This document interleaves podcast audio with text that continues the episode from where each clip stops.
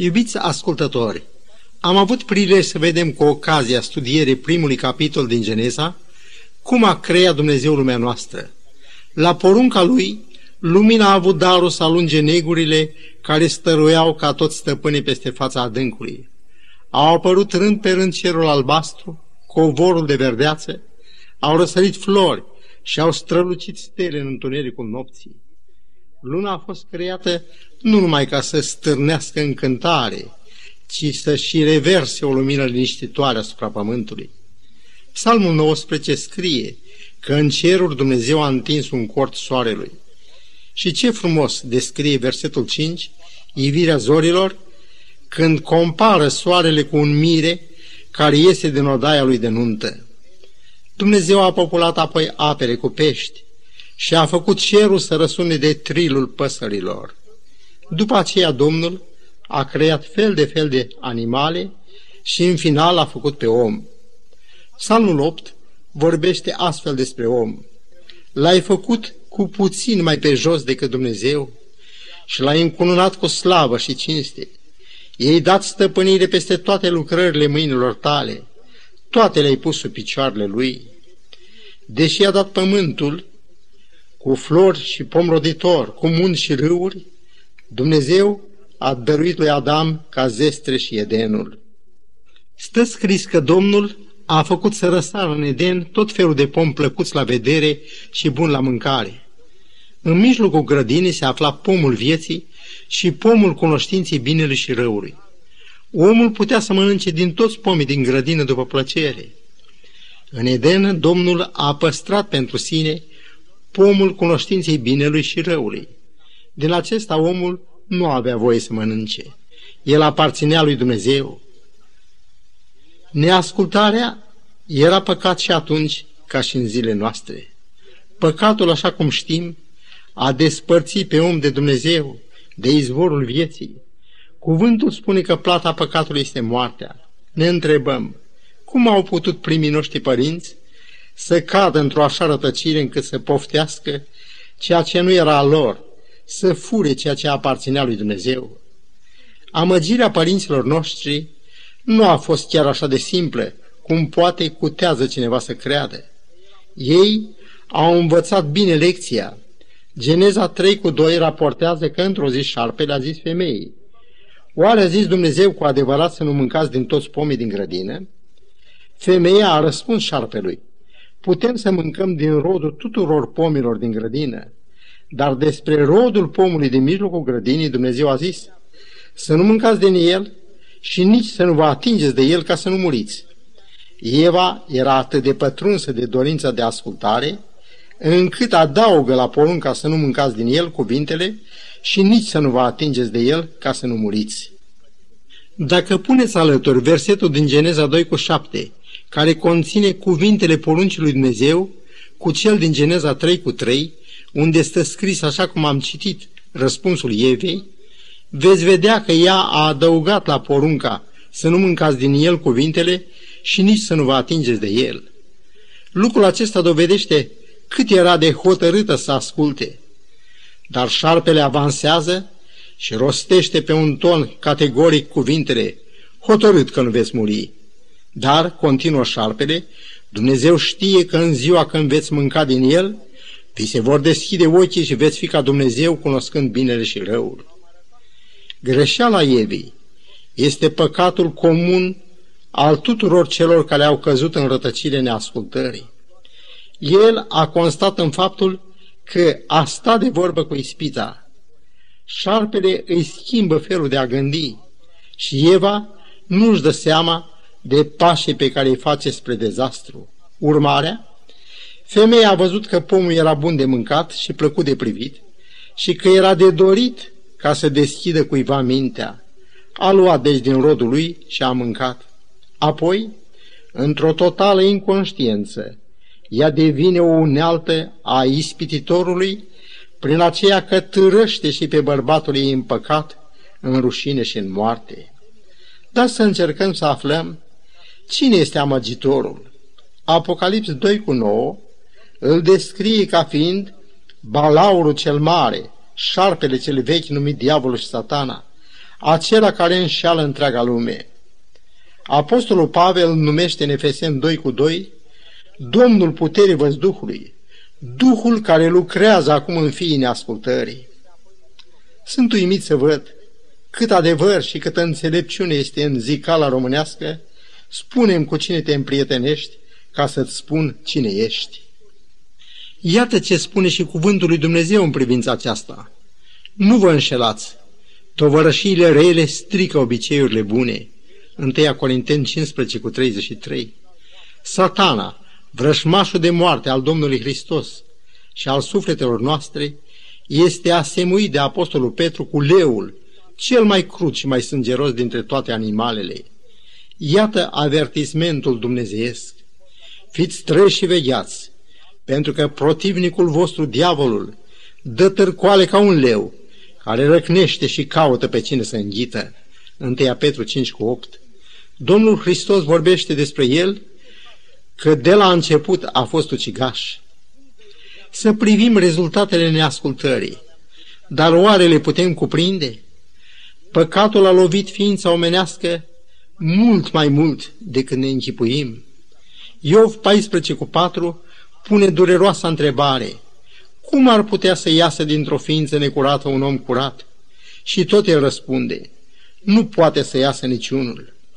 Adam a avut pe primul copil, pe Cain.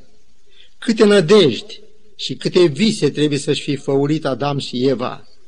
Dar câtă dezamăgire și jale a apărut pe pământ atunci când Cain s-a ridicat împotriva fratelui său Abel și l-a ucis. În 1 Ioan 3 cu 12 avem prilej să vedem cauzele acestei crime. Cuvântul vorbește despre Cain, citez, care era de la cel rău și a ucis pe fratele său. Și pentru ce l-a ucis? Pentru că faptele lui erau rele, iar ale fratelui său erau neprihănite. Deci prima crimă apare din motive religioase. Cain ucigașul era de la cel rău. Dumnezeu a vorbit lui Cain înainte de a ucide pe fratele lui. Citesc în Geneza 4, 6 și 7. Domnul a zis lui Cain, pentru ce te-ai mâniat și pentru ce ți s-a posomorât fața? Nu-i așa? Dacă faci bine, vei fi bine primit. Dar dacă faci rău, păcatul pândește la ușă Dorința lui se ține după tine, dar tu să-l stăpânești. Dar Cain nu ține seamă de sfatul Domnului de a stăpâni păcatul.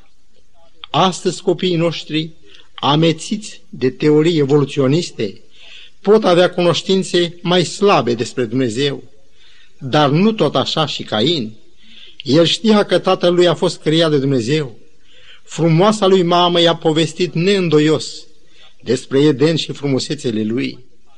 Și nu odată a văzut el în ochii ei lacrimi când se uita la el cu sufletul răscolit de atâtea amintiri. La întrebarea lui de ce plângi, ea i-a povestit despre paradisul pierdut. Ea își dădea seama că păcatul ei nu a lipsit numai pe ea de raiul lui Dumnezeu, ci și pe copiii ei și generațiile viitoare cât de zdrobită de durere și copleșită de remușcări trebuie să fi fost, când a văzut pe Abel ucis de Cain, acum are prilej să cunoască și răul, alături de binele pe care l-a gustat în paradis. Deși Dumnezeu în dragostea Lui nu a părăsit pe Adam și Eva, și deși îngerii în chip nevăzut erau încă cu ei, ochii lor nu mai văd nimic din toate acestea se simt atât de părăsiți de bucurii și de singuri. Cain are puternice mustrări de cuget. El nu mai poate întâlni privirile părinților lui. Pentru el, ele erau o continuă mustrare. De aceea el fuge în țara Nod. Nod, în ebraică, înseamnă fugă. Primii noștri părinți au ocazia să învețe din experiența cultivării pământului că ce semeni aceea și culegi. Din punct de vedere spiritual, ei își dau seama că ei au fost aceia care au deschis ușa păcatului. Pe această ușă a intrat arhiamăgitorul. Odată cu mulțirea oamenilor, se mulțesc și răutățile de tot felul și violența. Adam și Eva au ocazia să vadă unde a dus neascultarea lor de Dumnezeu. În Geneza 6, 5 la 7 scrie Domnul a văzut că răutatea omului era mare pe pământ și că toate întocmirile gândurilor din inima lui erau îndreptate în fiecare zi numai spre rău. I-a părut rău Domnului că a făcut pe om pe pământ și Domnul a zis, am să șterg de pe fața pământului pe omul pe care l-am făcut, de la om până la vite, târătoare și păsările cerului, căci îmi pare rău că i-am făcut. Dar cine este autorul tuturor acestor dezastre? Am văzut că în paradis diavolul s-a folosit de șarpe pentru a amăgi pe Eva. Același vrășmaș s-a folosit apoi de Eva pentru a doborâ pe Adam și de Cain pentru a ucide pe Abel. Și răutatea se întinde asemenea unui giulgiu al morții pe toată fața pământului. În Geneza 2 cu 15 scrie că după ce a făcut pe om, Domnul l-a așezat în grădina Edenului ca să o lucreze și să o păzească. Cuvintele să o păzească spun în mod neîndoios că o de exista. Primii noștri părinți n-au reușit să o țină departe de căminul lor din paradis.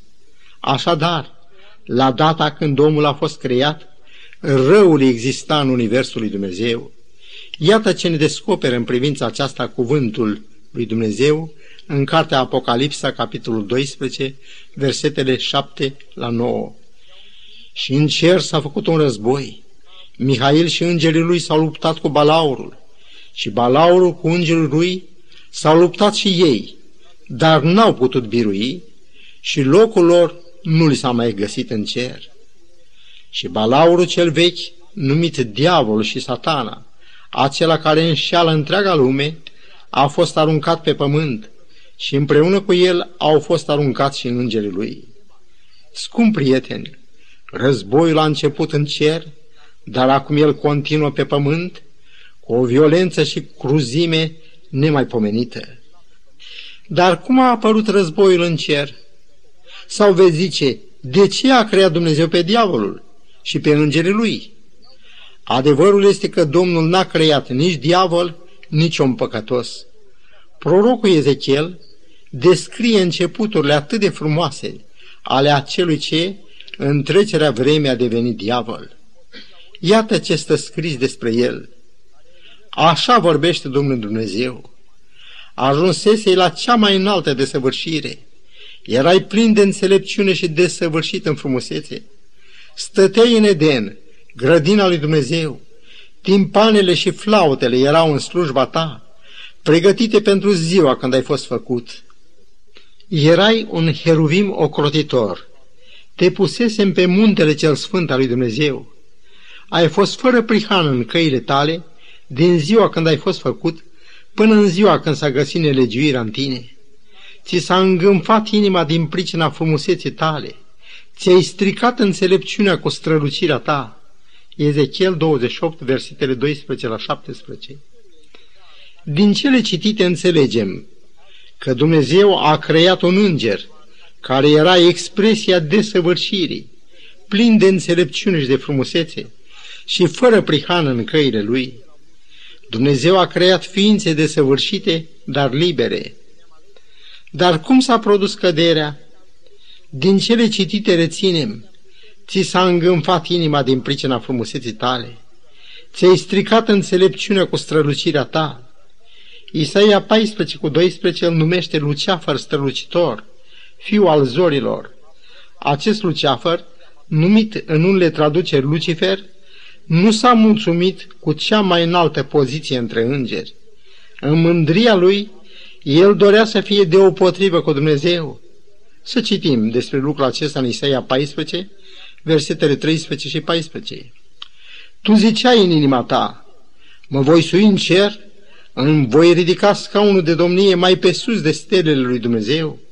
Voi fi ca cel prea înalt. El râvnea la sceptrul Universului. Această răzvrătire împotriva cărmuirii lui Dumnezeu face din el un adversar sau protivnic.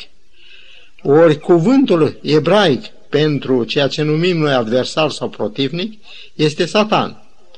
lucrarea lui tainică a reușit să câștige mulți îngeri de partea răzvrătirii.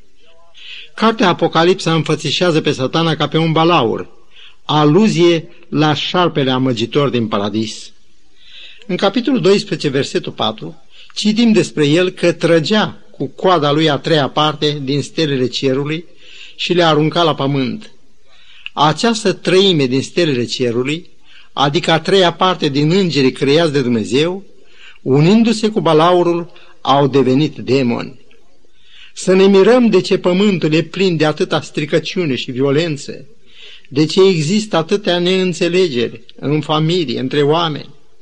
Să fim surprinși de ce apar războaie între popoare. Ura de moarte între cei ce se înfruntă transformă adesea pământul într-un infern. Apocalips 12 cu 12 spune, Vai de voi, pământ și mare, căci diavolul s-a pogorât la voi, cuprins de o mânie mare, pentru că știe că are puțină vreme. La 1656 de ani de la creațiune, ca urmare a faptului că răutatea omului era mare pe pământ și orice făptură stricase calea, Dumnezeu a distrus prin potop atât pe oameni cât și pe animale. Dumnezeu repopulează pământul prin fiii lui Noe, Sem, Ham și Afet. Ne întrebăm cum au putut urmașii lui Noe să devină așa de curând idolatrii, ei cărora li s-a transmis din tată în fiu istoria izbăvirii minunate de la prăpădul potopului. Dumnezeu a făgăduit că nu va mai prăpădi lumea prin potop, dar neîncrezători în făgăduința Domnului, ei pornesc să construiască turnul Babel. Au hotărârea exprese ca vârful lui să ajungă cerul și în felul acesta să scape de primejdea unui alt potop. Câteva vreme mai târziu, când lumea era potopită de idolatrie și necredință, Dumnezeu alege pe Abraham pentru ca prin el să binecuvânteze toate familiile pământului. Dar și acest plan eșuează, căci urmașii lui Abraham, după ce au primit în dar țara Canaanului, ca și ei în idolatrie, și se înstrăinează atât de mult de Dumnezeu, încât leapă de pe Mesia. Cartea lui Iov ne face dovada că mai există și alte lumi în afară de pământul nostru. Într-o zi, reprezentanți ai acestor fii al lui Dumnezeu, locuitori ai altor planete au fost chemați înaintea Domnului. Iov 1 cu 4. Din partea pământului s-a prezentat satana, devenit stăpânitor al acestei lumi, în urma biruirii omului. Domnul a întrebat, de unde vii? Și satana a răspuns, de la cutreierarea pământului și de la plimbarea pe care am făcut-o pe el, Iov 1 cu 7. Și Domnul i-a zis, ai văzut pe robul meu Iov? Nu este nimeni ca el pe pământ. Este un om fără prihană și curat la suflet, care se teme de Dumnezeu și se abate de la rău. Iov 1 cu 8. Dar mintea acestui isteț vrășmaș, pornit pe asemăna bănuiel și îndoiel, răspunde – nu l-ai ocrotit tu pe el, casa lui și tot ce este a lui? L-ai binecuvântat și turmele lui acopăr țara. Dar ea atinge-te de tot ce are și sunt încredințat că te va blestema în față. Nu știm ce au gândit cei de față. Știm însă că am ajuns o priveliște pentru lume, atât pentru îngeri cât și pentru oameni. 1 Corinteni 4 cu 9 din motive pe care le vom cunoaște în veșnicie, Dumnezeu spune lui satana, iată, îți dau pe mână tot ce are. Cu o cruzime nemaipomenită, el aduce într-o singură zi toate nenorocirile. Sabeenii i-au răpit boii, foc din cer a aprins oile, niște haldeieni i-au furat cămilele, iar un vânt mare a lovit casa unde erau cei șapte fii și cele trei fiice ale lui și i-au omorât. Neputând să lupte direct împotriva lui Dumnezeu, satana luptă împotriva copiilor lui Dumnezeu de pe pământ. Duce pe oameni în rătăcire ca să se închine la soare, stele și lună sau la chipuri de piatră. Biblia ne face cunoscut că Mihail, cu care balaurul și îngerii lui s-au luptat în cer, avea să vină în lumea noastră la data și locul și împrejurările prevăzute de profeție. El avea să ia asupra lui natură omenească, să trăiască în deplină ascultare și dependență de Dumnezeu. Satana l-a urmărit cu o ură înverșunată. El a instigat pe Irod, atunci când Domnul se născuse, să ucidă pruncii din Betleem pentru a pierde pe Isus. După ce a fost botezat, Duhul Sfânt l-a dus în pustie, unde a postit 40 de zile și 40 de nopți. Satana a venit la el să-l ispitească. Ispititorul a zis, dacă ești Fiul lui Dumnezeu, poruncește ca pietrele acestea să se facă pâini. Cu ocazia botezului său, Dumnezeu a rostit din cer, acesta este Fiul meu prea iubit. Dacă Domnul Hristos ar fi răspuns la provocarea satanii de a face pâini din pietre, pentru a dovedi că este Fiul lui Dumnezeu, el ar fi arătat, ca și Eva, o lipsă de încredere în ceea ce a zis Dumnezeu. Cutezanța satanei a mers însă până acolo încât, după ce i-a înfățișat toate împărățiile lumii, i-a propus, toate acestea ți le voi da ție, dacă te vei arunca cu fața la pământ și te vei închina înaintea mea. Satana cunoștea și el profețiile privitoare la suferințele și moartea Mântuitorului. De aceea insinua o cale mai ușoară. Pleacă satanul, i-a zis Iisus, căci este scris, Domnului Dumnezeului tău să te închin și numai lui să-i slujești. Neputând să facă mai mult împotriva lui Iisus, satana instigă pe conducătorii religioși care i-au întins multe curse. În final, vrășmașul amăgește pe unul din ucenicii lui Iisus, care l-a vândut pentru 30 de arginți. Iisus este arestat, judecat și condamnat la moarte. Dar moartea crudă a Fiului lui Dumnezeu pe cruce a adus nu numai mântuire lumii, ci și de plină lumină cu privire la caracterul și lucrarea Marelui Răsculat. Satana își dă seama că nu mai are nicio șansă. Totuși el caută să amăgească și să despartă pe oameni de Dumnezeu. În a doua Corinteni 11 cu 14 scrie că nu este de mirare că chiar satana se preface într-un înger de lumină. Lucrarea lui pierzătoare se dă pe față în apariția de Hristoși mincinoși și proroci mincinoși, care vor face semne mari și minuni până acolo încât să înșele, dacă va fi cu putință, chiar și pe cei aleși. În Apocalips 12 cu 17 scrie că Balaurul mâniat s-a dus să facă război cu cei care păzesc poruncile lui Dumnezeu și țin mărturia lui Isus. Cine poate socoti numărul martirilor? Satana a pornit să distrugă omenirea prin fel de fel de calamități și războaie. Iată o scurtă privire asupra celui de-al doilea război mondial. El a cuprins 61 de țări. Costul războiului a fost un trilion de dolari. Costul în vieți omenești 55 de milioane de morți, dintre care 30 de milioane au fost civili. Rusia a pierdut 20 de milioane, China 13 milioane și jumătate, Germania 7 milioane 300 de mii, Polonia 5 milioane 520 de mii, Japonia peste 2 milioane, Iugoslavia 1 milion 600 de mii, România 665 de mii. Statisticile nu cuprind nici lacrimile mamelor, nici numărul văduvelor și orfanelor rămași fără de sprijin. Molozul clădirilor distruse numai în Germania se ridică la 4 miliarde de metri cubi. Rusia a pierdut cam o treime din avuția ei. Dar la cât se ridică numărul celor schilodiți pe viață? Biblia se încheie cu promisiunea Domnului Hristos. Iată, eu vin curând să ne rugăm Domnului și să-i spunem, vie împărăția ta, facă-se voia ta, precum în ceruri, așa și pe pământ. În numele Domnului Hristos te rugăm toate acestea. Amin.